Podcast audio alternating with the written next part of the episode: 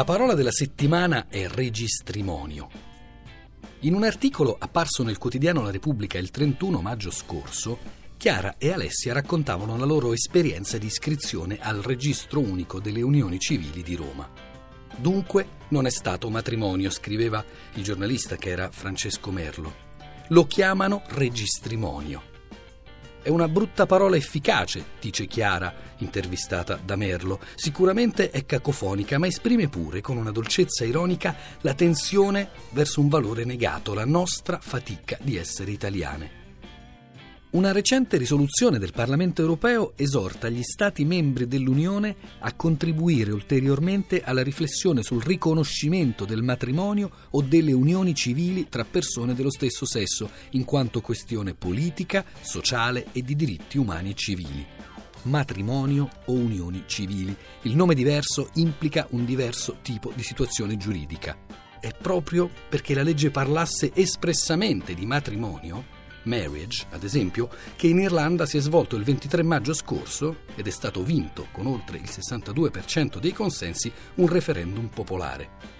Con la vittoria del sì al referendum, nell'articolo 41 della Costituzione irlandese, quello che riguarda il diritto di famiglia, verrà introdotta questa frase. Il matrimonio può essere contratto secondo la legge da due persone senza distinzioni di sesso. E c'è differenza tra le legislazioni dell'Irlanda e degli altri 20 paesi che nel mondo prevedono l'istituto del matrimonio ugualitario, come viene chiamato quello tra persone dello stesso sesso, e le legislazioni dei paesi in cui viene riconosciuta la registrazione comunque a vario titolo di vari tipi di unione civile.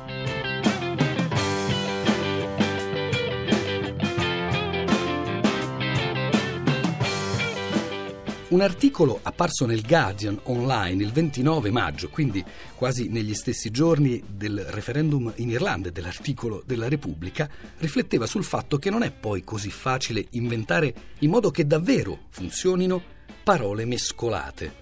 Good blended words, cioè parole formate mettendo insieme pezzi di parole diverse, parole macedonia, insomma, come le chiamiamo noi in italiano seguendo l'insegnamento di Bruno Migliorini.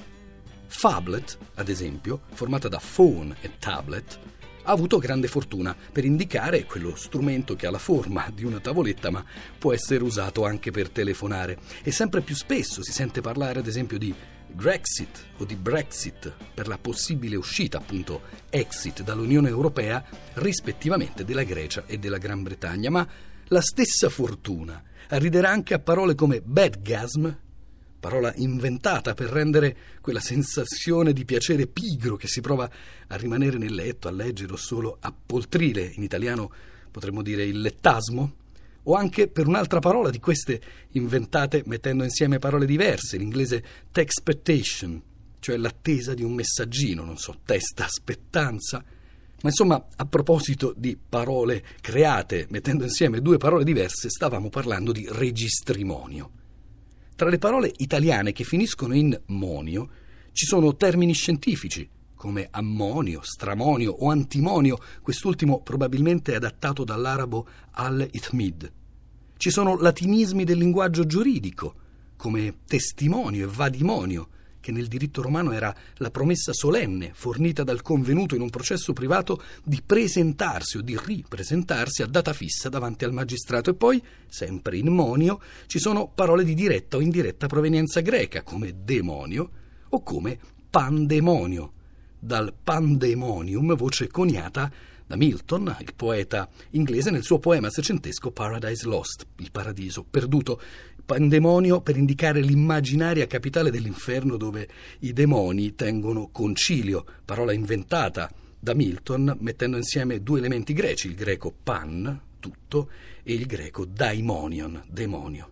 E poi, tra le parole in monio, c'è anche una parola più allegra, più gustosa, pinsimonio, formazione scherzosa dal verbo pinzare, coniata a inizio Ottocento prendendo proprio pinzi come prima parte da pinzare e come seconda parte la seconda parte della parola matrimonio.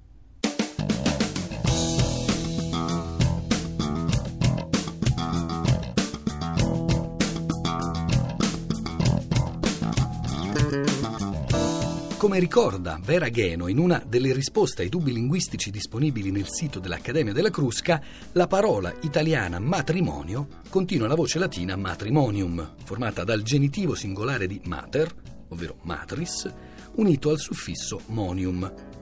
Monium collegato in maniera trasparente al sostantivo munus, sostantivo latino che voleva dire dovere, compito. Insomma, nell'etimologia di matrimonio l'accento è sulla dimensione della madre più che su quella della moglie.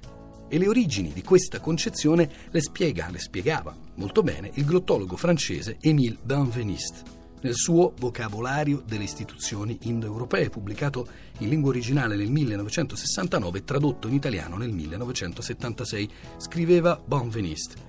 Preso alla lettera, matrimonium significa condizione legale di mater, conformemente al valore dei derivati in monium, che sono tutti termini giuridici, testimonium, vadimonium, mercimonium e naturalmente patrimonium.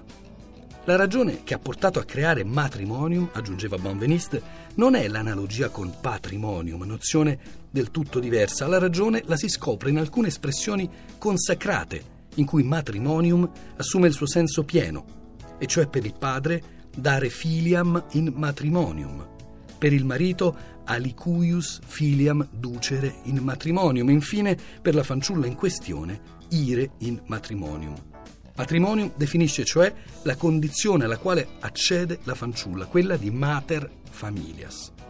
Questo è quanto il matrimonio significa per lei, non un atto, concludeva Bonveniste, ma un destino. Ella è data e condotta in vista del matrimonio.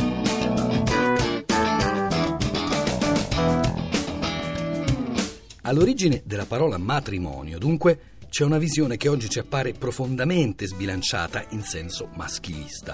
Una visione che comunque è fortemente connessa all'idea di patrimonio, parola forte, tanto forte da rimanere come il latinismo quasi intatto anche in inglese. Si pensi al titolo di uno degli ultimi romanzi di Philip Roth, ad esempio, Patrimony, a True Story. Patrimonio, una storia vera. E allora c'è da domandarsi perché non adeguare anche la parola all'evoluzione del comune sentire, perché non cominciare a parlare, come qualcuno peraltro già fa, tra il serio e il faceto, di un più equo parimonio.